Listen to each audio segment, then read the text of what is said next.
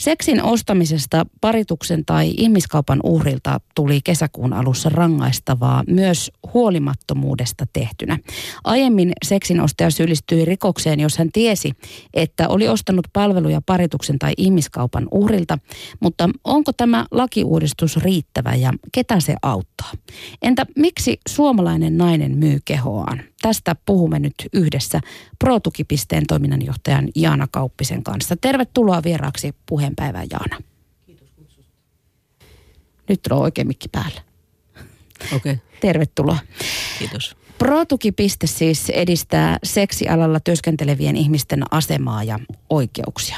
Mä kävin lukemassa seksipalveluita myyvien naisten kommentteja aiheeseen keskittyneiltä verkkosivuilta ja siellä eräs suomalainen nainen, joka myy seksiä, kommentoi, että suurin ongelma prostituutiota käsittelevissä uutisissa ja jutuissa on se, ettei ymmärretä naisen myyvän itseään omasta vapaasta tahdostaan, eikä sitä, että niin tekevä nainen myös nauttii siitä.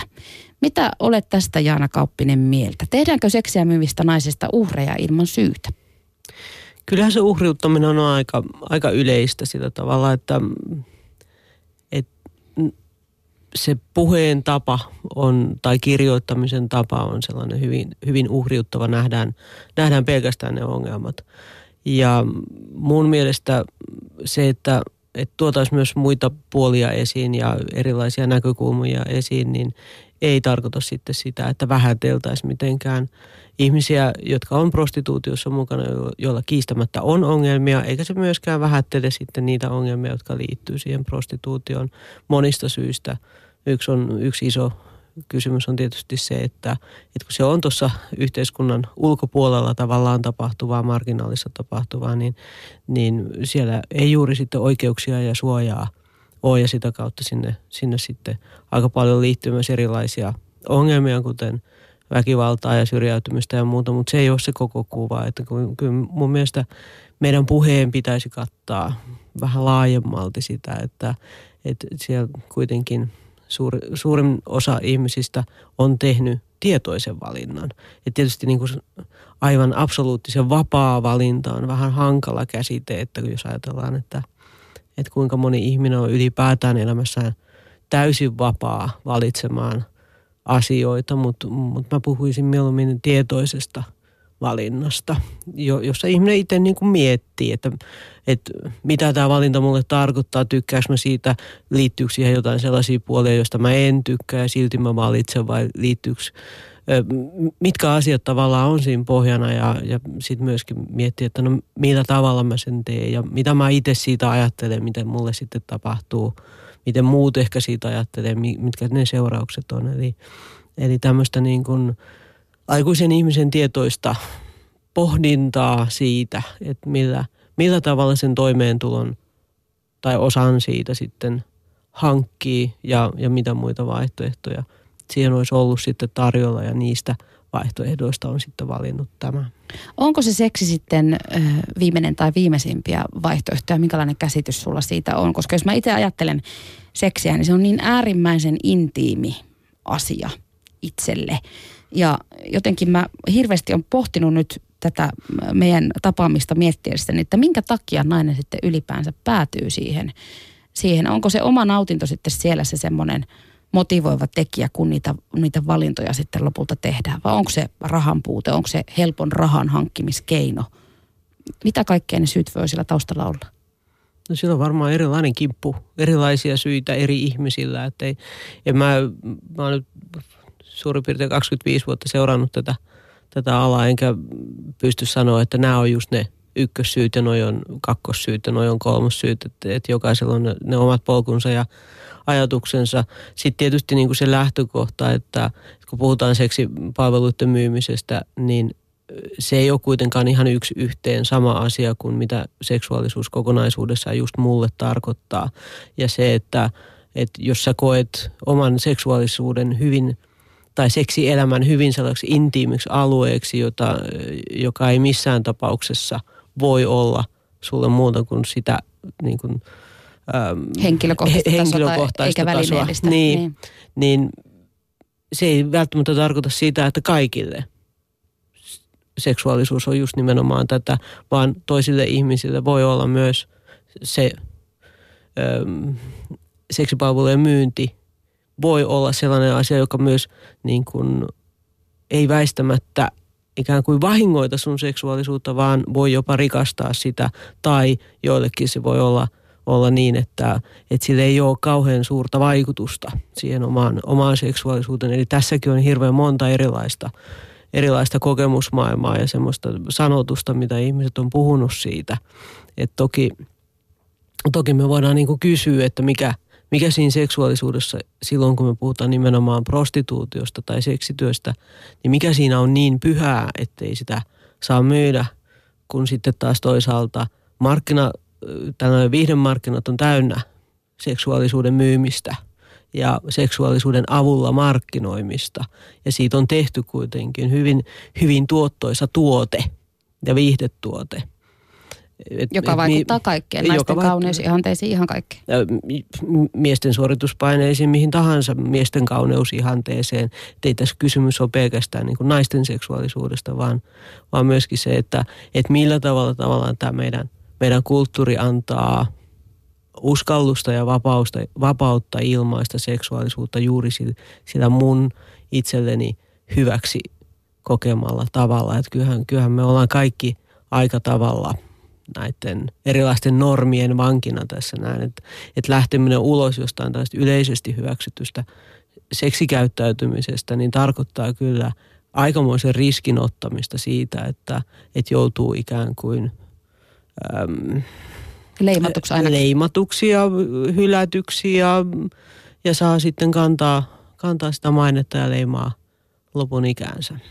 Mä rajan nyt tarkoituksella tämän meidän keskustelun tässä kohtaa nimenomaan suomalaisiin naisiin, jotka, jotka myy seksiä, siis ihan itse sitä aktia.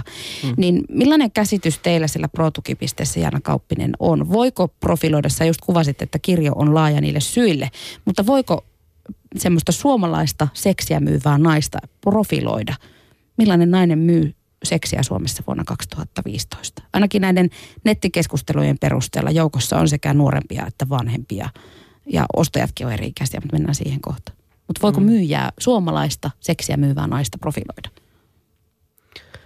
No se on vähän hankalaa niputtaa yhteen, mutta tota, toki niin kuin, äm, meillä pro-tukipisteellä korostuu sitten ne ihmiset, jotka tarvii jotakin tukea siihen elämäänsä. Että eihän me tavoiteta koko sitä kenttää, jolloin, jolloin meille syntyy näkemys niistä ihmisistä, jotka syystä tai toisesta tarvii tukea. Ja sitten on paljon paljon sellaisia suomalaisia naisia, jotka joko myy säännöllisesti tai silloin tällöin seksipalveluita, josta me ei tiedetä mitään. Me, me ei oikeastaan niin kuin voida – arvioida heidän määräänsä tai profiiliaan millä, millään tavalla. Mutta se, mikä on ollut viime vuodet oikeastaan ehkä se kontakti tähän kenttään, jolla ei ole tarvetta meidän tukipalveluille, niin he on yhteydessä meihin sitten sen takia, että he kysyvät esimerkiksi lainsäädännöstä tai, tai haluaa jollakin tavalla ottaa yhteyttä, että hei, täällä on toisenlainenkin maailma olemassa, että tämä ei ole pelkästään tota mitä, mitä media syöttää tai ehkä niin kuin teidän asiakaskunta, mutta on olemassa myös toisenlaista. Et, äm, mä sanoisin, että, että se mikä meille näkyy suomalaisista ää, naisista, jotka, jotka käyttää meidän palveluita, hyvin harvoin me tavataan alle 18-vuotiaita, äm, ehkä, ehkä yleisin ikähaarukka on 25-40-vuotiaita, ää, osalla on selkeästi tämmöinen hyvin traumaattinen ja kuormittunut tausta, eli, eli tämmöinen niin kuin huono-osaisuus kasautuu, on päihdeongelmaa, mielenterveysongelmaa muuta.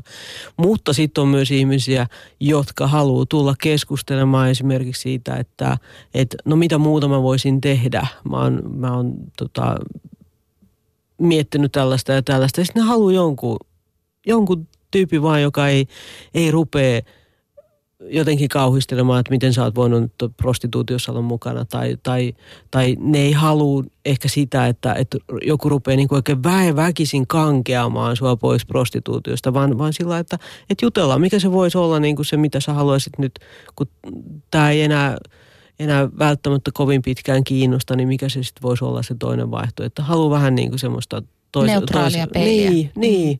Ja, ja, ja sitten on tietysti ihmisiä, joilla on joku sellainen tietty hetki, kriisi esimerkiksi. Ähm, tulee semmoinen, aloittaa jonkun parisuhteen tai muuta, rupeaa miettimään, että pitäisikö mun kertoa kumppanille siitä vaiko ei ja mitä se sitten, et, et taas tämmöistä vähän niin kuin pallottelu – kaveria siihen, että, että no mihin, mihin se voisi johtaa ja mi, mitä riskejä tuossa on olemassa. Ja taas niin kuin, aina siellä on jotenkin lähtökohtana se, että, että ne ei halua, että siihen prostituutioon kiinnitetään liikaa huomiota, vaan että nähdään sen ihmisen sen hetkinen tilanne, mihin se hakee sitä jeesiä, eikä se, että mä haen nyt jeesiä siihen prostituutioon. Ja, ja siinä meillä Prolla on ehkä, ehkä niin kuin hirveän hyvät valmiudet, kun me ei jäädä kiinni liikaa siihen prostituutioon. Meille se on niin kuin sillä tavalla tuttu asia, että se ei aiheuta meille semmoista kynnystä. Ja, ja kyllä, kyllä noissa niin kuin suomalaisissa naisissa aika paljon on sellaisia, joilla se selkeä se polku aloittaa seksityö on ollut hyvin tietoinen valinta. Ö, on ehkä käyty niin kuin kokeilemassa erilaisia tapoja hankkia toimeentulon. Ja siinä hetkessä, kun on sen valinnan tehnyt, niin se on ollut ehkä ensin tämmöistä kokeilua, olisiko tämä mun juttu. Sitten on ajatellut, että no joo, on.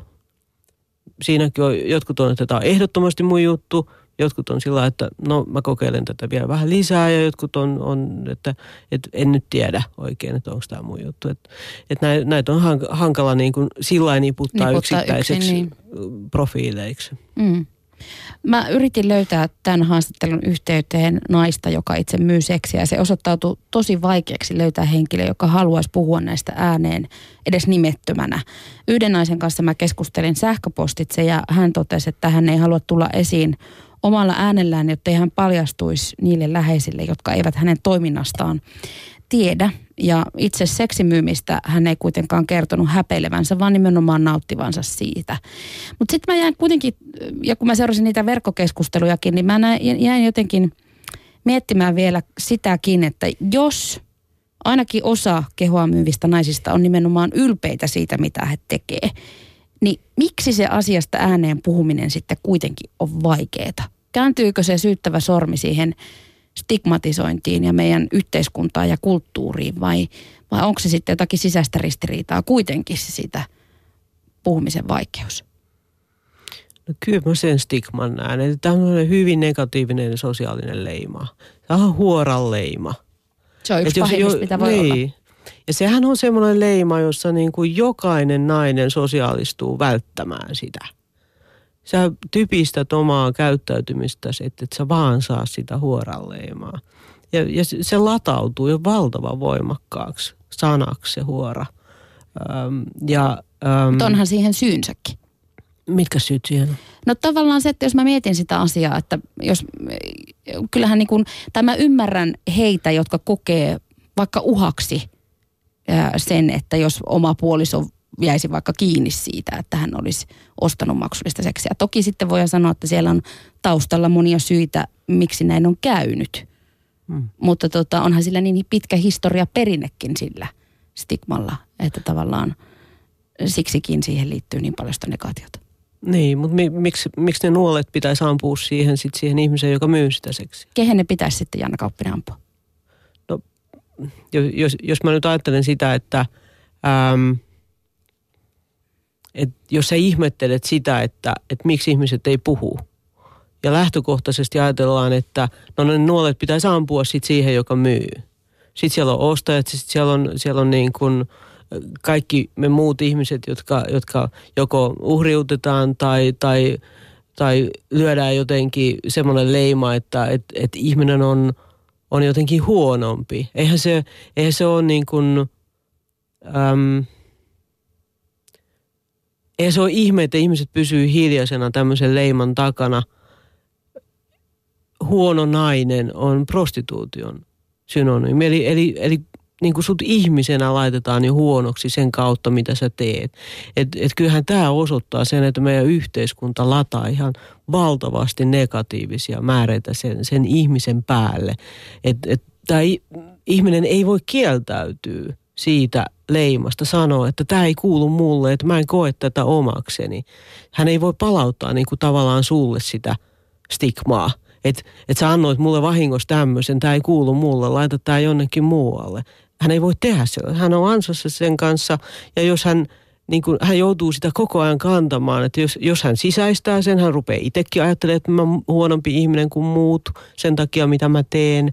Et, et vars, varsinkin naisena mä erittäin huono ja en tavallaan kelpaa jatkossa enää yhtään mihinkään. Tai jos mä vastustan sitä leimaa, niin silti mä oon koko ajan arjessa sen leiman kanssa tekemisessä.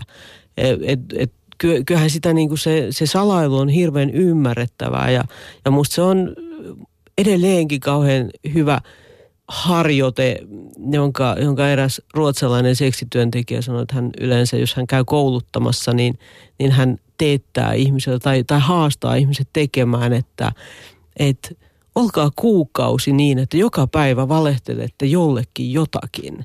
Ja muistakaa koko ajan, mitä te olette valehdellut niille ihmisille, että mitä mä valehtelin tolle, mitä mä valehtelin tolle, niin se on pieni maistiainen siitä, mitä seksityöntekijä joutuu tekemään koko ajan. Millaista kuormaa hän kantaa. Niin. Vieraanani on nyt ProTukipisteen toiminnanjohtaja Jaana Kauppinen. Kello on 20 yli 11 ja täällä puhutaan nyt prostituutiosta. Puheen päivä. No mistä se ylipäänsä Jana Kauppinen meidän yhteiskunnassa kertoo, että seksiä tänä päivänä edelleen myydään ja sitä ennen kaikkea ostetaan? Niin, se on tietysti hyvä kysymys, että et, et mistä se kertoo. Se, että äm, ehkä, ehkä kuitenkin sitten se meidän hyväksi ikään kuin määrittelemä – seksuaalisuus ei noudata sitä, mitä, mitä ihmiset sitten tekee. Se, että kuinka paljon siinä on erilaisia valtarakenteita tai, tai onko se, onko se hyväksikäyttöä, missä määrin se on hyväksikäyttöä ja muuta, niin nehän on hirveän isoja tämmöisiä niin rakenteellisia kysymyksiä. Mutta se, että äm, väistämättä täytyy kysyä se, että, että kun kaikki ei kuitenkaan perustu siihen, että, että on ihmisiä, jotka haluaa käyttää valtaa, jotka ikään kuin noudattaisi tällaista hyväksikäyttäjäprofiilia ja sitten ei ole ihmisiä, joilla, joilla selkeästi olisi tällainen hyväksikäytetyn profiili, että jotain muutahan se on. Eli, eli pitäisikö meidän vähän, vähän koputella sitä meidän, meidän tota, seksuaalisuuskäsitettä ylipäätään, että et, et on, onko tämä nyt sitten kuitenkin myös sellainen – osa-alue, joka, joka myös taipuu jotenkin tällaiseksi vaihdon välineeksi. Ja tietysti, tietysti niin kuin, mitä enemmän on jutellut ihmisten kanssa, jotka myy seksiä, niin sen enemmän sieltä tulee esiin myöskin se, että et ei ne asiakaskontaktit ole pelkästään se seksiakti. Siellä puhutaan aika paljon ja, ja ne on niin semmoisia – semmoisia kohtaamisen hetkiä myös osaltaan. Se on selvää, että siihen liittyy seksi ja se on selvää, että siihen liittyy raha, mutta siihen liittyy myös niin kuin mon, montaa muuta tasoa, joka, joka ei sitten enää näytäkään niin... Räävittömältä ainakaan. Niin, niin, tai sellaiselta niin kuin stereotypialta, mm. että, että joku jolla on rahaa, niin tulee ja ostaa oman tyydytyksensä ja lähtee pois. Että et, et että se mitä nyt on jutellut aika, aika monen seksityöntekijän kanssa, niin siihen liittyy, liittyy paljon muutakin. Ja kun mä kattelin niitä ilmoituksia, mitä netistä löytyy äh, tuota, näiltä naisilta, jotka seksiä myy, niin siellä oli kun joissakin oli tällainen ikään kuin tehty tämmöisiä, että pystyi niinku kategorisoimaan, että ketkä on suosittuja tai jotenkin näin, niin semmoisissa ilmoituksissa, missä tuli esille jonkinlaista semmoista niin kuin, ää, lämpöä tai ystävällisyyttä tai jossa mainittiin erikseen, että, että voit käydä rauhassa suihkussa tai voit jäädä juomaan kupin teetä, hmm. niin ne oli jotenkin siellä aika kärjessä. Hmm. No, rikoslaki uudistui kesäkuun alussa ja se tarkoittaa tällä hetkellä tähän aiheeseen liittyen sitä, että seksin ostaminen parituksen tai ihmiskaupan uhrilta on nyt kaikissa tapauksissa rangaistavaa. Mitä mieltä sä Jaana Kauppinen olet tästä lakiuudistuksesta? Ketä se erityisesti nyt suojelee? No ei se nyt mun mielestä suojele ketään. Että mä, mä en oikein ymmärrä sitä, sitä logiikkaa tässä ostamisen kriminalisoinnissa tai, tai että et ostaminen sinällään on rikos. Et, et mä, mä jotenkin ihmettelen sitä lain säätäjän logiikkaa, että siinä jotenkin ajatellaan, että, että ne myyjät on sellainen suojeluobjekti, semmoinen, semmoinen äm, siellä lain perusteluissa yleensä niin kuin aika kärkeen nousee se perustelu, että tällä lailla ikään kuin suojeltaisiin sitä myyjä osapuolta. Ja, ja että tämä laki nyt ei sinällään niin kuin kriminalisoi mitään myyjän toimintaa, mutta kun se fakta on se, että, että kun ne myyjät ei pyri välttelemään niitä ostajia, vaan aktiivisesti he pyrkii löytämään ostajia. Niin silloin kun se ostaminen tehdään rikolliseksi, niin silloin myöskin se ostotapahtuma muuttuu rikolliseksi ja, ja silloin se menee enemmän piiloon. Ja, ja sil, niissä tapauksissa, joissa selkeästi nää, tähän ostamiseen ja myymiseen liittyy jotain, jotain hyväksikäyttöä tai pakottamista, niin, niin me ei oikein saada niitä niin hyvin esille ja jotenkin saada tuettua ihmisiä siihen, että, että he hakisivat sitä apua ja suojelua, johon he on oikeutettuja. Et, et mä miel, mielelläni niin kun näkisin, että me yritettäisiin löytää keinoja haastaa ostajia olemaan vastuullisia, että jos he havaitsevat tämmöistä – parittamista tai, tai ihmiskauppaa, että se olisi mahdollisimman matala kynnys, että he ilmoittaa näistä havainnoistaan sitten viranomaisille.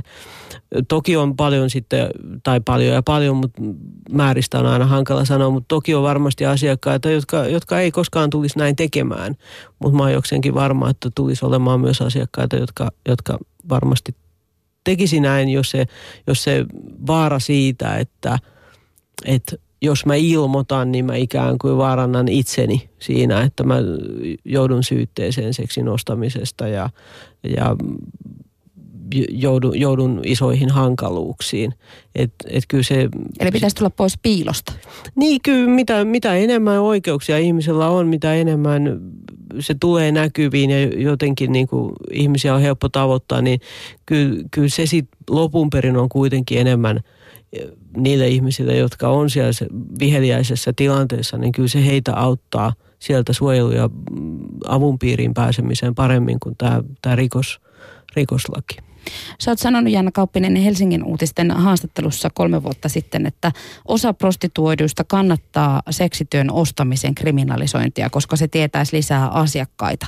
Tämä siitä syystä, että suomalaisten seksityöntekijöiden toiminta on muutonkin varovaista ja kiinni jäämisen riski olisi pieni, eli tämä laki ei vaikuttaisi heihin juurikaan. Niin millainen käsitys sulla on asiasta tällä hetkellä? Mitä sä itse ajattelet, mihin suuntaan näitä lakeja pitäisi oikeasti viedä, että niistä olisi hyötyä kaikille?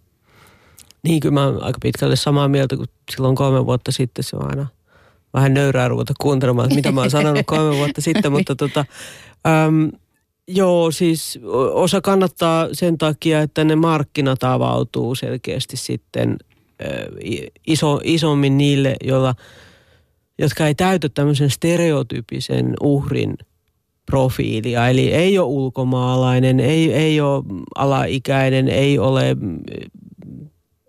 kenties niin kuin mielenterveysongelmainen, päihderiippuvainen. Eli, eli tota, silloin ikään kuin ostajakunta ajattelee, että he täyttää sen huolellisuusvelvoitteensa sillä, että he pääsääntöisesti välttää näitä stereotypisiä näkökohtia siitä ihmiskaupan uhrista tai parituksen kohteesta. Eli paritus, parituksella ei ole uhria, sillä on vain kohde. Niin, niin tota, Äm, si, siinä mielessä jo, jotkut on sitä mieltä, että ei se, ei se. Ja sa, samoin niin seksiä myyvät miehet on, on sanonut, että et, et ei se nyt heitä välttämättä haittaa, koska kaikki luulee, että seksiä myy vain naiset. Että et ei heitä nyt siitä suurta kiinni jäämisen riskiä ole. Eli, eli tästä tulee nyt just se tavallaan se käänteisseuraus, että kun halutaan suojella kaikkein haavoittuvimmassa asemassa olevia ihmisiä, niin sitten se helposti just nimenomaan kääntyy heitä vastaan. Eli, eli ö, asiak, asiakkuuksiin niin kuin valikoituu sellaisia ihmisiä, jotka ei välitä sit sen ihmisen, joka myy tilanteesta. Ja sitten ne, jotka, jotka haluaa olla varovaisia tai välittää, niin hakeekin sitten sen tyyppisiä kontakteja, joissa, joissa tällaiset stereotyyppiset näkemykset ei vaikuta millään tavalla. Ja, ja kuitenkin tosiasia on se, että, että sä et pysty pelkästään ulkomaalaisuuden perusteella sanoa, että onko kysymyksessä paritus, ihmiskauppa, niin kuin mitään tämmöisiä niin kuin selkeitä nyrkkisääntöjä on, on vaikea löytää. Ainoastaan semmoinen, että sä meet sinne paikan päälle, sä huomaat, että, Kaikki että ne olosuhteet on sellaiset, että, että, että, että ei tarvita mitään ihmeempää päättelykykyä, kun huomaa, että tässä ei ole kaikki kunnossa. Niin nyt on keskitytty puhumaan siitä aika perinteisestä asetelmasta, eli että naiset, naiset myy seksiä ja miehet ostaa. Mutta millainen tilanne Suomessa, Janna Kauppinen, sun käsityksen mukaan on, jos tämä asetelma käännetään toisinpäin? Kuinka tyypillisesti naiset ostaa seksiä miehiltä?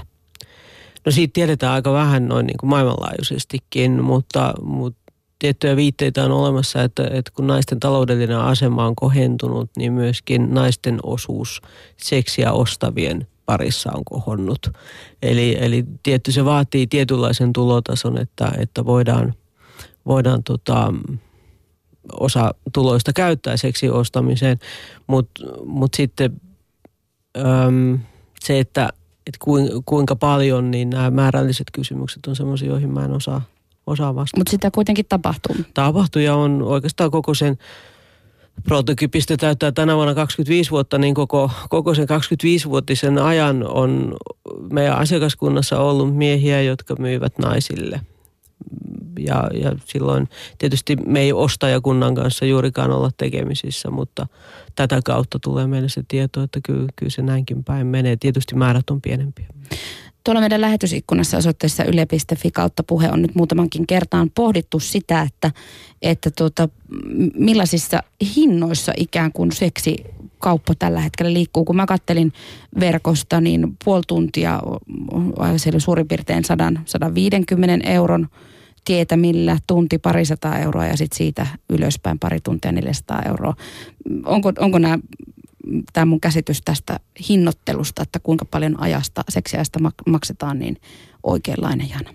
On, en mä, en mä koskaan kysy hintoja, en mä, en mä osaa sanoa. Tiedä, mutta... jossain, jossain tota noin, niin, noissa, noissa tasoissa se varmaan liikkuu. Mä myöskin löysin noista keskusteluista useampiakin keskusteluketjuja siitä, että paljonko seksiä ostaneet ihmiset, tässä tapauksessa he oli useimmat miehiä, niin oli käyttäneet rahaa hupakoihin, mikä oli tämmöinen nimike seksiä myyvälle naiselle, niin joku kertoi viime vuonna ostaneensa seksiä noin 10 000 eurolla, joku toinen kertoi varanneensa rahaa 24 000 euroa seksin ostamiseen tälle vuodelle. Niin onko tämä nyt sitten tosissaankin vaan varakkaiden suomalaisten touhua tämä seksin ostaminen?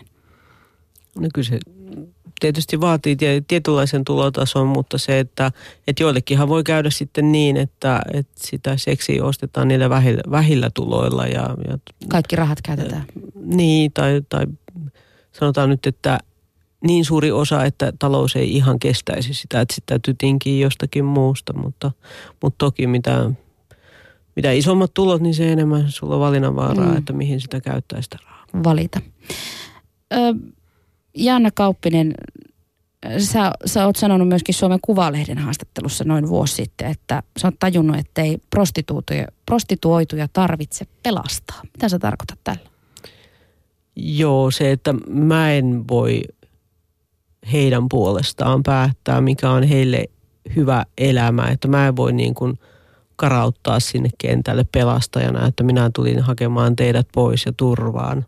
Vaan se, että, että kyseessä on – aikuisia ihmisiä, joilla on, on omat ajatukset ja oma näkemys ja hyvinkin niin kuin iso kyky hahmottaa oma tilanteensa ja iso kyky tuottaa itselleen se, ne visiot tai, tai toiveet, että mihin suuntaan sitä omaa elämäänsä haluaa viedä, olisi sitten poispäin prostituutiosta tai siinä pysymistä tai, tai sen hahmottamista, että miksi, miksi ylipäätään on aloittanut.